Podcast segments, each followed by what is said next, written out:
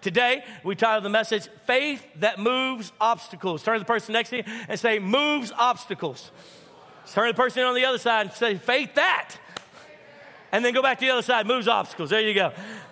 I had this recent opportunity uh, where I saw this video footage of this gal that was pole vaulting. Blew my mind. And I said, you know what? I, have got to show this today. And so, it, really, a little girl with some obstacles in her life, and yet she is the, um, the best pole vaulter ever to come through her school. But wait till you hear her story. So, play that for them for just a moment so we can get the pace going.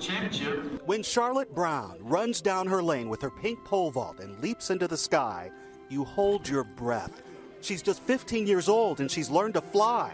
But what's most amazing is she can't see. I really can't make out a blur even. It just, it really just doesn't, it really just blends in for me. She can't see the track or the fancy color of her pole vault or the faces of the people in the stands. She's legally blind. So you have no idea, you know, what I really look like. Right. Doctors don't know why, but she started losing her sight when she was just 16 weeks old. Several surgeries later, none of it helped. She took to the pole vault like a champion but how in the world does someone who's blind do so well at something that's challenging for anyone? This is what pole vaulting looks like to a sighted person, but this is what it looks like to Charlotte. She says it's like looking down the inside of a little black straw and seeing a blurry light at the end. So she has a system. Her coach lays artificial turf next to her lane. She can see the difference between light and dark, and it helps her run straight. One, two, three. She counts her steps and then goes for it. And now get this she's not just any pole vaulter, she's the best her high school has ever seen. All right, so the first time I saw that, it blew my mind. I'll tell you why. Because I can't even walk in my house with the lights off without killing myself. Are you with me? You know what I'm saying? Like I know that couch is there and I still stub my toe. Like how does how in the world? And you talk about a young lady with obstacles in her life, but somehow she's overcome it. And today, what we're going to do is we're going to study the word of the faith that it takes to overcome obstacles. We all have obstacles. We all have shortcomings. We all have difficulties. Some of you were raised in foster care. That's an obstacle for even know how, how to have a good family. Some of you have had these background situations that are real tough. Some of you struggle with uh, with education and learning and reading and things like that that that's an obstacle. But, friend, can I tell you something? The key scripture today should help you a little bit. We find that in Matthew chapter 19, verse 26. Turn your Bibles there quickly. Matthew 19, 26. Then Jesus looked at them and said, With man, this is impossible, but with God, all things are possible. No matter what the obstacle is in your life, with God, all things are possible. With God, no matter how difficult what you're going through, what you've been through, it's possible with God to overcome. What I love about this passage is Jesus isn't qualifying for us if we have a, oh, if we just have a better positive attitude. Uh, this isn't a self help message today. This is a message about how to walk in faith that moves obstacles. We're going to look throughout scripture and find this scenario and learn from this Canaanite woman the kind of faith that it took to move a great obstacle. I, I can't imagine running down a track as fast as I can. I can barely make out that there's two different colors down there on the ground between the track and the fake grass. I don't know how I would then take a pole as I'm running with all my might, stick it in the ground, and go flying in the air. That woman has overcome some obstacles. And friend, each and every one of us have some obstacles we need to overcome. And it's possible with God. And that's what we're going to learn today is how to walk in faith, the kind of faith that actually moves those obstacles in our life. Some of you are still struggling and saying, God, I love you, but I can't get past this thing. Some of you, some of you have, have been suffering with this sickness in your body for years and years and years, and it's time to move the obstacles. Are you with me? Say yes. Can we study some scripture today? Is that all right? Let's look at the passage in Matthew chapter 15. We're going to read this storyline about the Canaanite woman and her engagement with Jesus. And I'm going to break it down for you so that you can kind of see even the obstacles that were working against her. In Matthew chapter 15, verse 21, it says, Leaving that place, Jesus withdrew to the region of Tyre and Sidon. A Canaanite woman from that vicinity came to him, crying out, Lord, son of David, have mercy on me. My daughter is suffering terribly from demon possession. Verse 23 Jesus didn't answer, not even a word. So his disciples came to him and urged him, Send her away, for she keeps crying after us. And he answered, I was not sent to the lost sheep, uh, uh excuse me, I was sent only to the lost sheep of Israel. Verse 25 The woman came and knelt before him. Lord, help me, she said. He replied, It's not right to take the children's bread and toss it to their dogs. Rude. Verse 27 Yes, Lord, she said, but even the dogs eat the crumbs that fall from their master's table. And then Jesus answered her, verse 28 Woman, you have great faith. Your request is granted. And her daughter was healed that very hour. Jesus called this woman a woman of great faith. Now, if I could kind of set the scene for you a little bit, if you'll read the earlier part of that chapter, chapter 15, Jesus, in the earlier part of that chapter, has been engaged with the Pharisees, the uh, teachers of the law the religious guys who refused to admit that he was Messiah and who constantly were battling him theologically, constantly throwing things on him. They got all mad because, you know, Jesus had done something on the Sabbath. And they said, Why do you disrespect the teachings of our elders, the traditions of our elders on what you should do and not do on the Sabbath? And Jesus, in, in rebuttal to them, says, Why do you break the law where God tells us to honor our father and mother? Because you say that, you know, if I give money to the church, then I don't have to take care of my, my mother and father, and you break that. And so they get back and forth in this debate, and it's every day for Jesus. Everywhere he goes, there's this little group of Pharisees and Sadducees, these little teachers of the law, the Sanhedrin. They're following him around every meeting, and they're trying to cause divisive. Uh, they're being divisive. They're trying to cause disruption, and they're constantly challenging him and trying to debate him. He's trying to do good, and they're constantly. And I, I would imagine it just got to wearing on him a little bit. And so what happens is as he just confronts them, he then says this about him in verse 8. He kind of looks at them, is done with them. You don't even obey the word of God when it says honor your father and mother. And so he then turns to the people around him and look what he says in verse 8. He says, These people honor me with their lips, but their hearts are far from me. They worship me in vain. Their teachings are but rules taught by men. He says, Guys, don't listen to these guys. Because listen, they, they, they worship God, but it's just with their lips. They don't really love God.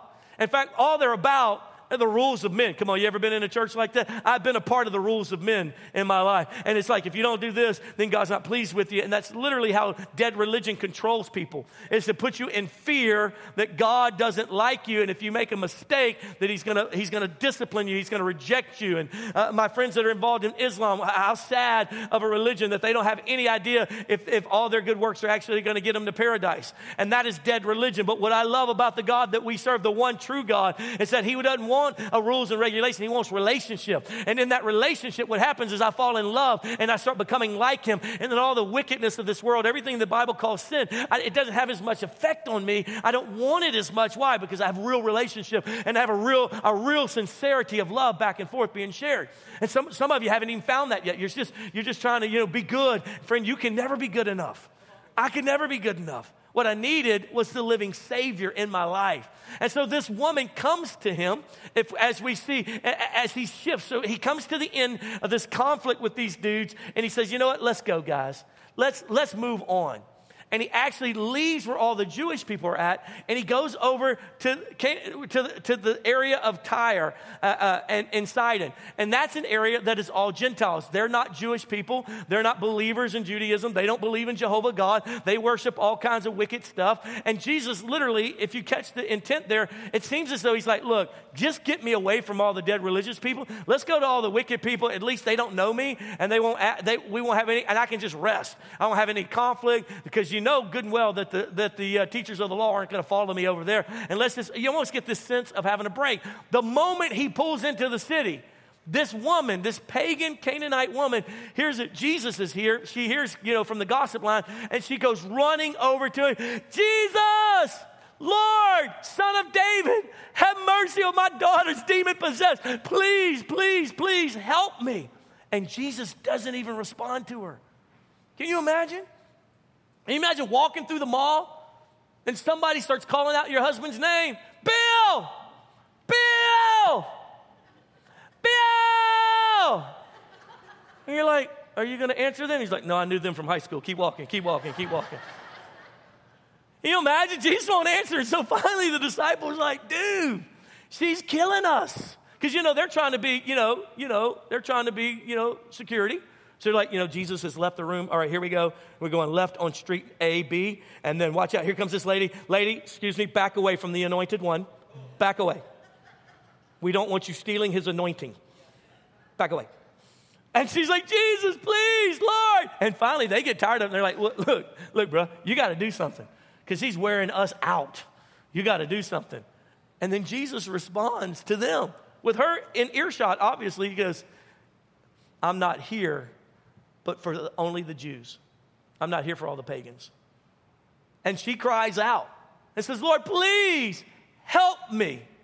Now, let me, let me explain to you this woman's in a situation. You want to talk about obstacles. Let me just kind of explain a couple of the obstacles this, this woman is actually walking through. Uh, uh, first and foremost, she's got a demonized daughter. I want you to think about that for a moment. She's got a child that cannot be trusted to ever be alone. She, she doesn't sleep at night like another parent does. She doesn't know what's going to happen to that child. That, she, she can't just go to work and leave that child with someone else. Nobody won't, will take care of that child for her. We're not talking about the days where government uh, policies were in place to help parents and families with that. that, that she's on her own. She, she, she can't just feed that child the way you feed your child. She's got all of these difficulties, and she's been suffering with this year after year after year. How tired is she? How frustrated is she?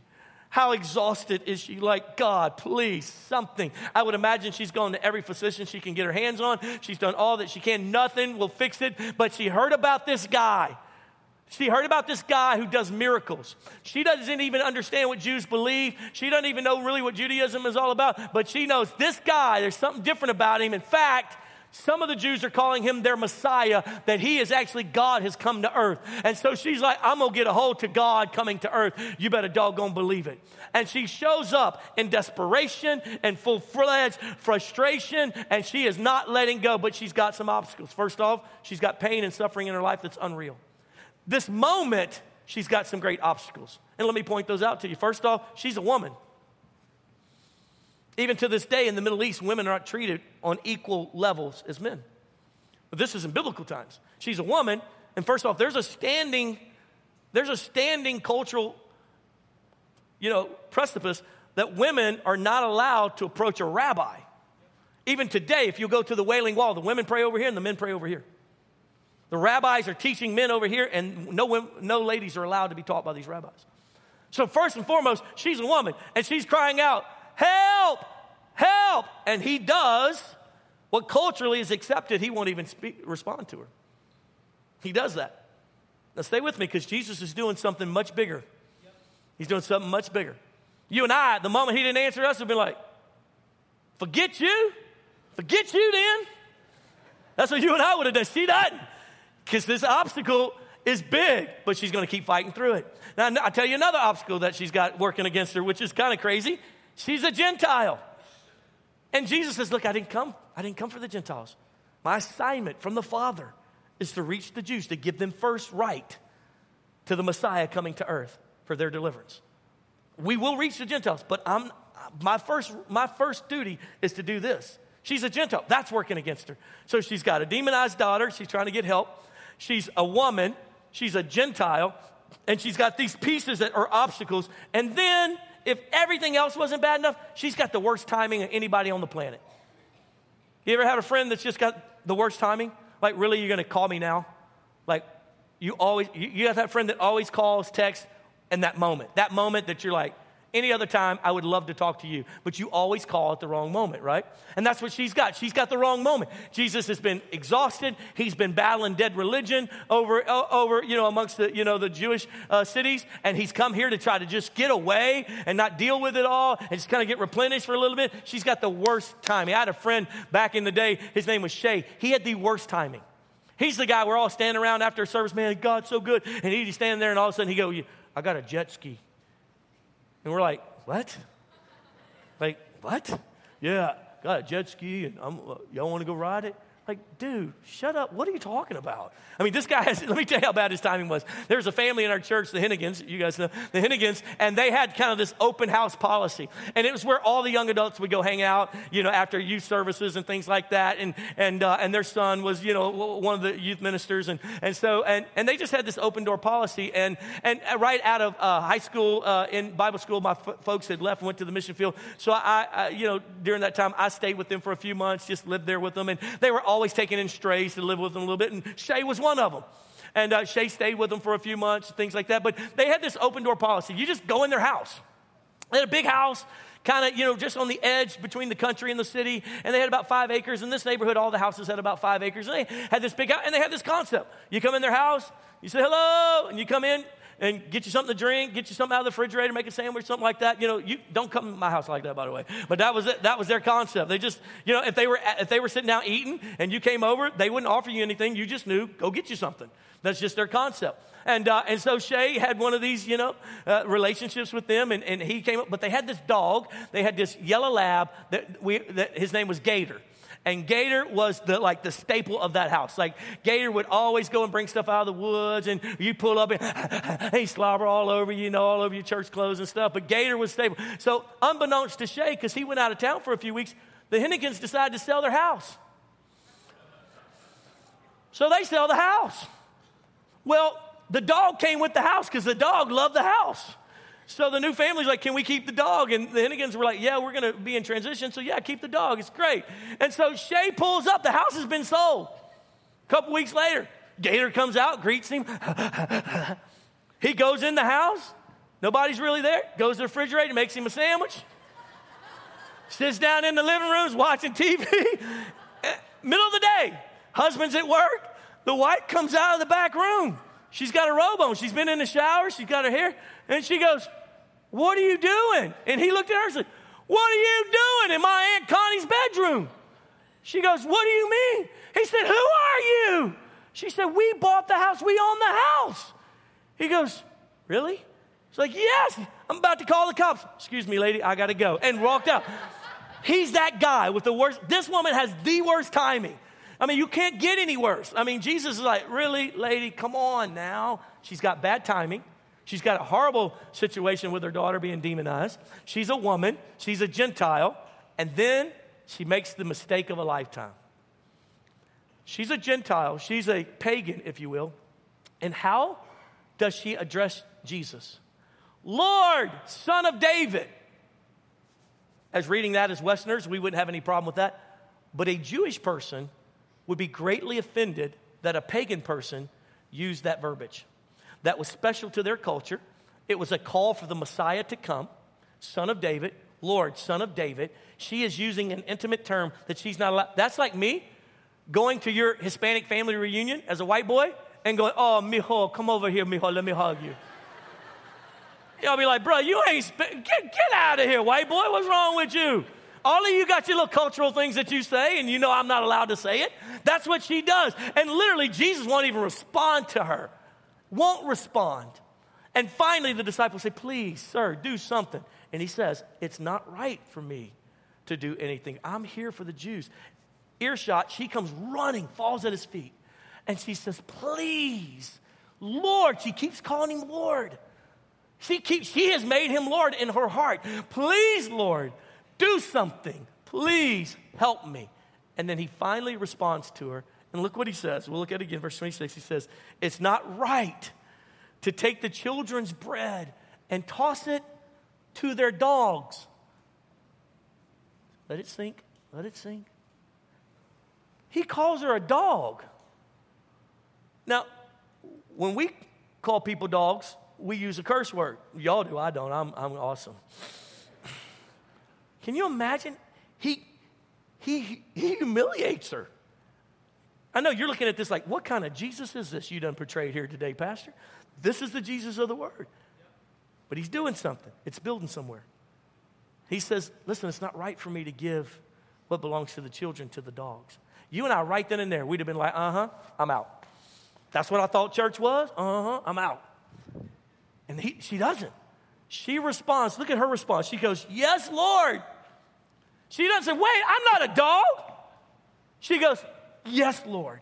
But, she says, even the dogs eat the crumbs that fall from their master's table. You just said, What? Okay, so I've offended you twice, three times. I've ignored you. I've talked to everyone about you without talking to you. Then when I finally do approach, when I finally engage you, I call you a dog, and you still respond with, Yes, Lord. But even the dogs get the crumbs. Just give me a crumb, Lord.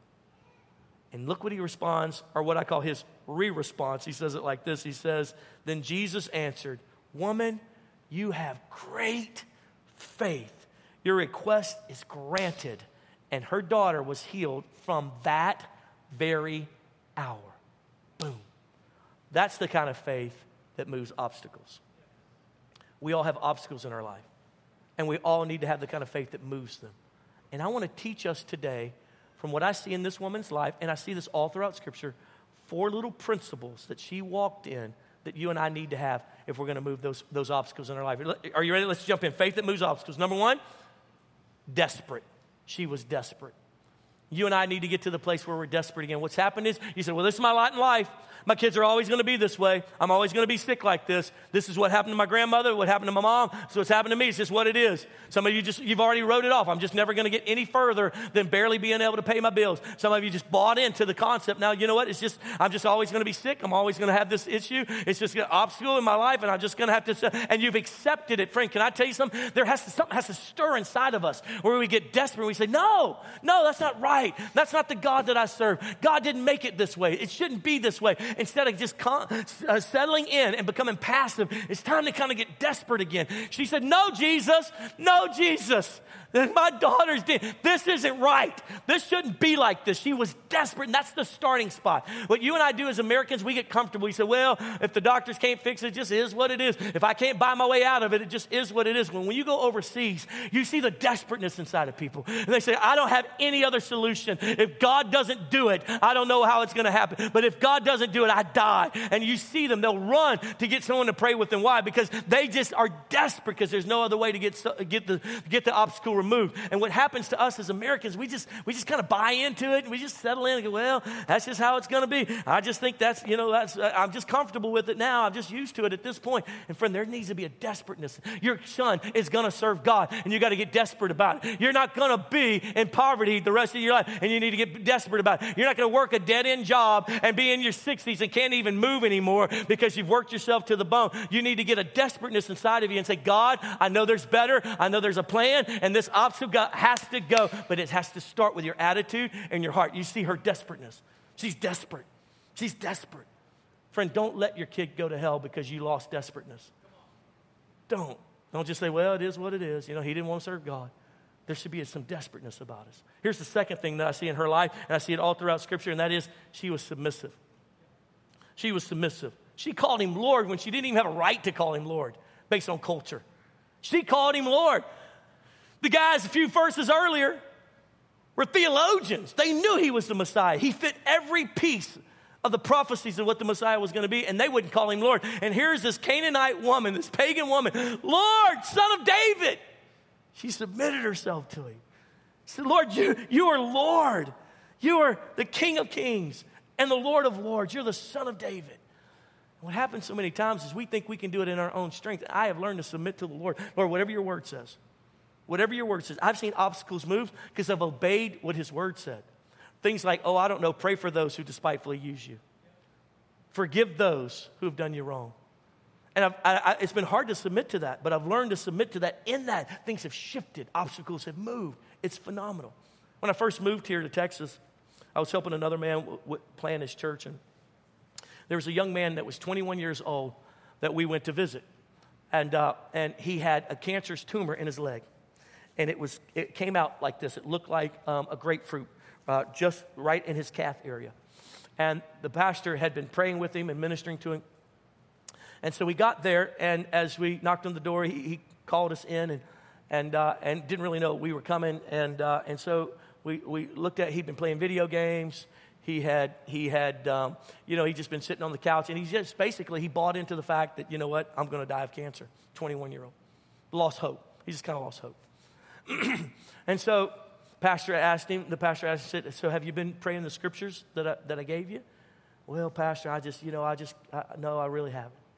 Have you asked God to help? You know, pastor, I just, you know, I don't know. I just think it is what it is. Okay? And that worship CD that I left you so you could play it and just kind of get the presence of the Lord in, in, the house so you can build your faith. No, I, I, I really don't like that music that much. I, I haven't been doing that. And we walked out to get in the car, and the pastor looked at me and said, Adam, let me ask you something. If you had a tumor at the side of your leg, the size of a grapefruit. And the doctors said there's nothing they can do about it, that that cancer spread through your whole body. How would you react to that? And if the pastor came and brought you scriptures and CDs, would you, would you, would you listen to those worship songs? Would you, would you read those scriptures and quote them over your life? I said, You bet a doggone right. He goes, Yeah, so would I. I don't know why this guy wouldn't do it. That young man died two weeks later. It was a submission issue. It really came down to submission. He didn't really believe that the word worked. He didn't really believe that Jesus was Lord. It was a problem with submission. It wasn't a problem with whether or not God has the ability to fix it. Because what was our key scripture? With God, all things are possible. It was a submission issue. He really didn't believe that Jesus could do it. And he just kind of lost hope. And nothing we did to try to help him get his faith back was working because of submission. Had everything to do with submission. Here's the third thing that we learned from this gal, and that is she was persistent. She was persistent. The kind of faith that moves obstacles is a persistent faith, day in and day out, not quitting just because it doesn't look so good. First one, to, first thing you do when you get up, Lord, please, you got to help me with this. Lord, please, I, am calling on your name. I, I, speak to this thing and I command it to be removed in Jesus' name. Sitting here on our front row is Pastor Sean. He's our young adult pastor. And a couple years ago, after graduating from Bible school and working with us in ministry, uh, and one of our vision points here in ministry is that we don't believe you're a minister because you're on staff. We believe you're a minister because God said you were a minister. In fact, we believe all of us are ministers. And then there are the fivefold ministry that are equipped the saints to do the work of the ministry. And so he's called to be a pastor. And, and so, but what we also don't want to do is put a heavy burden on the people's tithes and offerings. So we're not trying to hire bunches of pastors and give them salaries from the church. We, uh, most of our pastors have, uh, have other jobs. They're bivocational, if you will. So they pastor us and they train us and they teach us, but they also have jobs out in the community. And so Pastor Sean came. He said, "Listen, I want a decent job, so I don't have to. I don't have to, you know." You know, all my days, you know, just barely skimp by. And he, he said, I, feel like, I feel like I want to go be a banker. And I was like, all right, let's do it. So we started praying about it. So he applied at a couple banks. He ended up, you know, at Chase. And the moment they hired him, he, he told me, he said, watch what I do. And so he showed up, and he showed up 30 minutes early before he was supposed to be there. He stayed late every day. They've started him like a teller. And, and, and every person walk in the door, hey, welcome to Chase. How can we help you? He just went overboard to the place that everybody working with him was like, dude, stop it. You're making us sick. But he decided he was going to be the best. He decided that he was going to do it right, and he was going to make, he was going to make Chase the best bank in, in the whole world. And wherever he's at, he's going to make it great. So he went out and bought him some new little clothes. And he, we, after, after work, he'd come, you know, to a young adult, and we're all looking at him like, dude, why are you dressed so like like fancy and stuff. He's like, well, this is the only fancy clothes I have because I hadn't got paid yet. But uh, he decided he was going to outdress everybody there. He decided that he was going to outwork everybody there, persistent day in and day out, being the best. Can I tell you something? They immediately started promoting him. First couple years, they put him in the, in the training process to be a manager, and then they, wait, they had to wait for this bank to come available and this one come available. He's been at it right at five years now. Can I tell you something? They gave him, he's one of the youngest they've ever done, it, quickest in the training process. They gave him his own location. He's over there off of 20. Come on, somebody in Matlock, right? And, uh, and so he's the head banker there at that location. He's got a bunch of staff, and he's only been in this industry for five years. Can I tell you something? It was the persistency. Boom, boom, boom. And he called me. He called me the other day after work, and he said, You are don't believe it. I said, What? He said, We just got rated in our peer group, 80 different uh, Chase banks around the nation that fit in our peer group. We just got ranked number one. When I took it over, we were like, you know, we were like, you know, uh, 80%. We were at the top, uh, top 20%. And he said, and we just got pushed within one year of me being the senior manager, we just got put to number one. Why? It's not because he's so anointed and sexy and good. What else did you tell me? Sexy, good, anointed.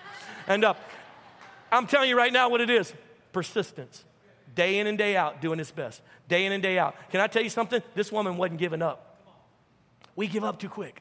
We're raising a generation of quitters. Stop it got to teach them not to give up. They got to see it in us. Wake up every day. I pray against this sickness in Jesus' name. I know they said that I'll die with it, but it's not going to happen. I pray again. I stand against. It. I'm going to be persistent with it day in and day out. You be persistent with your children every day. Listen, I tell you, I love you. I can't let you act like that. I love you, but we're going to be the same day in and day out and day in and day out. They don't. My children don't see me act one way one day and another way another day. They see me being persistent, consistent, day in and day out. She just kept pushing on him and pushing on him. No Lord, but no Lord, but no Lord, but no Lord, but no Lord, and she kept pushing and kept pushing and kept pushing. Jesus had this all planned out. I'm telling you, he had this whole thing figured out. He was already going to work towards this because Jesus is so gracious and so kind. He would have never, you know, slapped her around or treated her uh, with, you know, with disrespect. He's moving the people somewhere. This is a storyline that has to happen for you and I. So 2,000 years later, we can say, don't let anything offend us. Not even Jesus himself. Just stay consistent. Stay in it. Stay in it. She stays in it. And then we see the last thing, the last big piece, and that is she was humble. He says, dogs don't deserve the bread from the children. Fourth thing that we see that she was humble and she said, Yes, Lord, I may be a dog, but I'll tell you this even the dogs get the crumbs. Even the dogs. Would you give them the fourth point, please? Humility, humble. Even the dogs, even the dogs, even the dogs receive something that falls off the table, the scraps. Look at that humility. See, some of us, we've been saved so long, there's no humility left. I deserve this. I've been a Christian this long, bless God. Praise God, I've been a Christian this long, I don't understand. Some of you come from other churches, you come into our environment, and you're expecting us to elevate you all of a sudden because you did something back in the day. And we just can't. Why? Because leadership's the result of what? Influence. Influence is the result of servanthood. When you serve someone, that gives you influence in their life. That's when you start becoming a leader to people. And just because you served 30 years ago doesn't mean you served in this congregation or in this group of people. Just because what you did last year was so great, you ain't done nothing this year. Are you with me? And so, what we have to learn is to walk in humility. And she said, Lord, we don't know. She might have been a very wealthy individual. She might have been somebody popular in her culture. She didn't do any of that. She just humbled herself and she just said, Yes, yes, yes, yes, yes, maybe I am a dog. But Lord, even the dogs get crumbs. And I have found that He resists the proud, the scripture says, but He gives grace to the humble. And when you and I cry out every day, Lord, I don't know how to fix this. God, I need your help. I can't keep this marriage together. I'm not good at it. Lord, I have a tendency. I have a tendency to, to chase skirts. Lord, I have a tendency, Lord, to just not want to go to church and be with Christians. And I just have a tendency to run around and uh, run away when I get scared and I don't understand. God, I need your help. I need your help. That humility is where he, he responds to. So when she humbles herself and she says, even the dogs get crumbs, he goes, what the what? I imagine in that moment, he just kind of looks around and says, Do you hear what this pagan woman just told me? I have not seen in all of Israel anybody with this. Great faith. Girlfriend, great faith. It's done. Go about your way, girlfriend. You got it. It's done. Supernatural miracle. Because this woman had the kind of faith that was desperate, the kind of faith that was submissive, the kind of faith that was persistent, the kind of faith that was humble. And I, I don't know what happens to us sometimes, but we give up. And we just say, well, just, that's how it's going to be. I'm going to work this dead end job the rest of my life. We lose hope. Well, it's just my kids are just going to be hellions. That's who they are.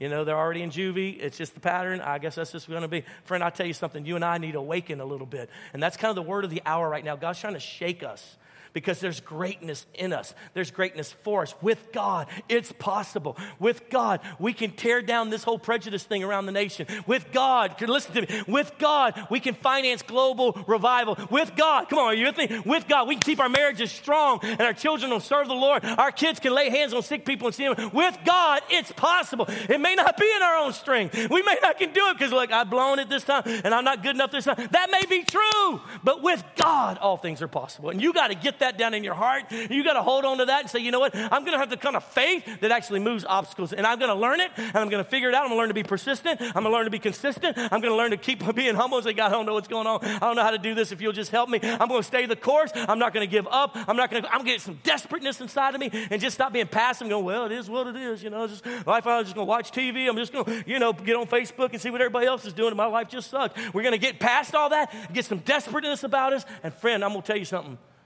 you're going to move some obstacles. You'll be able to run down a track, blind as a bat.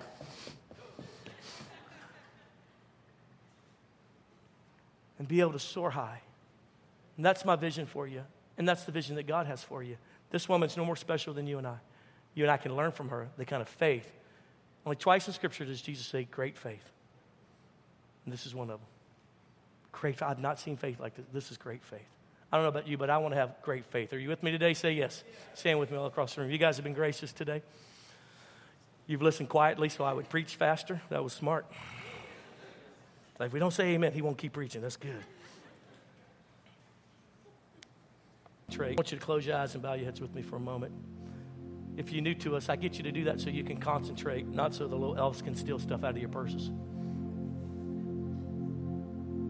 That would kind of creep me out. Somebody said, Close your eyes, bow your heads, like, uh huh.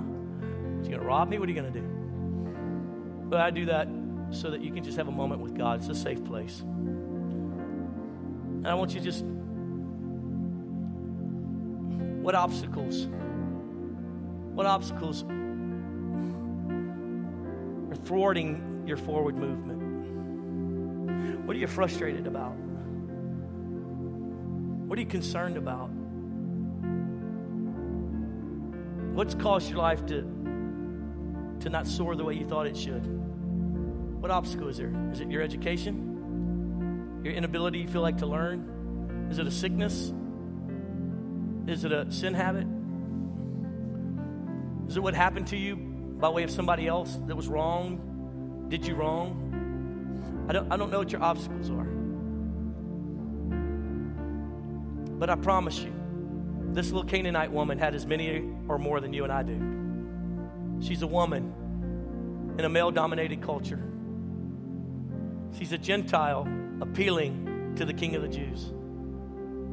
She's got terrible timing, man. I'm just the worst timing. She's so desperate that she, she, can't even be appropriate. And then she's just offensive, man. She, she's using the wrong words. And in all of that, in all of that, Jesus called her great faith. Don't give up. Today, let the Lord re- reignite a passion in your heart to see this thing change. Maybe you have a recent obstacle, you just don't even know what to do with it. Ask the Lord to help. Humble yourself. She cried out, Lord, Son of David, help me, please. There's got to be a desperateness. Come out of your apathy. Recognize this thing's killing you, it's killing your family. Call it for what it is. Stop saying, stop making excuses for it. Stop saying, well, it's going to be okay. It's not going to be okay. There's something in your life. Each one, of, each one of us have at least one obstacle in our life. It's not okay. But, friend, can I tell you something? As you and I begin to move that thing around, what was a stumbling block will become a stepping stone. You, you, you, can't, you can't have a victory without an enemy. You can't go forward without going through. Today's the day to make some decisions so that you can start walking in the kind of faith that moves obstacles. If you've been unable to submit to the Lord in some areas, just go ahead and repent right where you stand. If you've had such an arrogance and you try to think you could do it in your own, own strength and you still hadn't gotten yet gotten you guys out of debt, humble yourself, ask for help. Ask the Lord to do something. Obey his word. Submit to what he already says in the word of God. You still got bitterness in your heart towards that person who did you dirty. They were wrong. I agree with you, they were wrong. But the Bible tells us to forgive them, to release them, to pray for them. Say it's so hard. Yeah, if it was easy, everybody'd be doing it. What makes us Christians is because we're able to follow and submit to the Lord. And then He gives us strength to do supernatural things, like forgive and humble ourselves. Would you take a moment right where you stand? Whatever that obstacle is, I want you to make a commitment to the Lord today that you're going to apply these type of principles that we see in this, this young lady. Father, we come before you now as a church body, as individuals, as family units, as one big church. And we ask you now, Lord God, to help us have the kind of faith that moves obstacles. Lord God, we humble ourselves, Lord God. We recognize that we've been trying to do some of this in our own strength. Lord, we submit to what your word says. Lord, we just submit. Whatever you tell us to do in the word, we submit to. We're tired of trying to do it in our own strength. God, we come before you today and we declare, we declare, Lord God, that we're not going to, we need fresh passion in our heart. Lord, we, we, we need to come alive again. We've kind of died out. We've lost hope. And Lord God, we need hope again. We need hope again. We ask you to help us, oh God. The tenacity by which this woman approached you, Lord, we've lost that, Lord God. Life has become mundane. Our spiritual walk has become mundane. God, please let there be a fresh passion, a fresh tenacity, oh God, a fresh desperateness to know you, to walk with you, to be with you, and to be like you. Jesus, I thank you over this next year, men and women in this congregation are going to walk up to me and say, You're not going to believe that obstacle's gone. It's been moved to the side. God, we stand behind you and we let you just kind of crush it forward and push all those obstacles behind it as we walk in submission. I think every man and woman in this room is going to be able to testify. Yeah, we, I couldn't keep the marriage together. I did. I did what the Word of God said, and it's been supernatural. It's been turned around. I, I, I couldn't. I couldn't change that thing. I kept going back and forth to the doctor, and I just submitted to the Lord, and I started getting real, real desperate for healing, and something has shifted. It's happened. It's a miracle, Father. I thank you for the kind of faith that moves the obstacles that leads to miracles. May this congregation be full of that. Be able to tell, talk about it to all their coworkers and friends and neighbors. The God that heals, the God that fixes, the God that, the God that overcomes. For with you, it's possible. Now, if you keep your head bowed for just a moment, maybe you're in this place today and you say, Pastor, I got to be honest. If I died today, I wouldn't go to heaven. I'm pretty doggone sure that I'm away from God, and I don't know what you call it, but I'm that. Friend, I got such good news for you. I've been in that place. And can I tell you about the God that we serve? He's gracious and kind. It's a miracle. You came here today. You didn't think you were going to a football game. So your heart's already tender. You already want something from God. You want to be right with Him.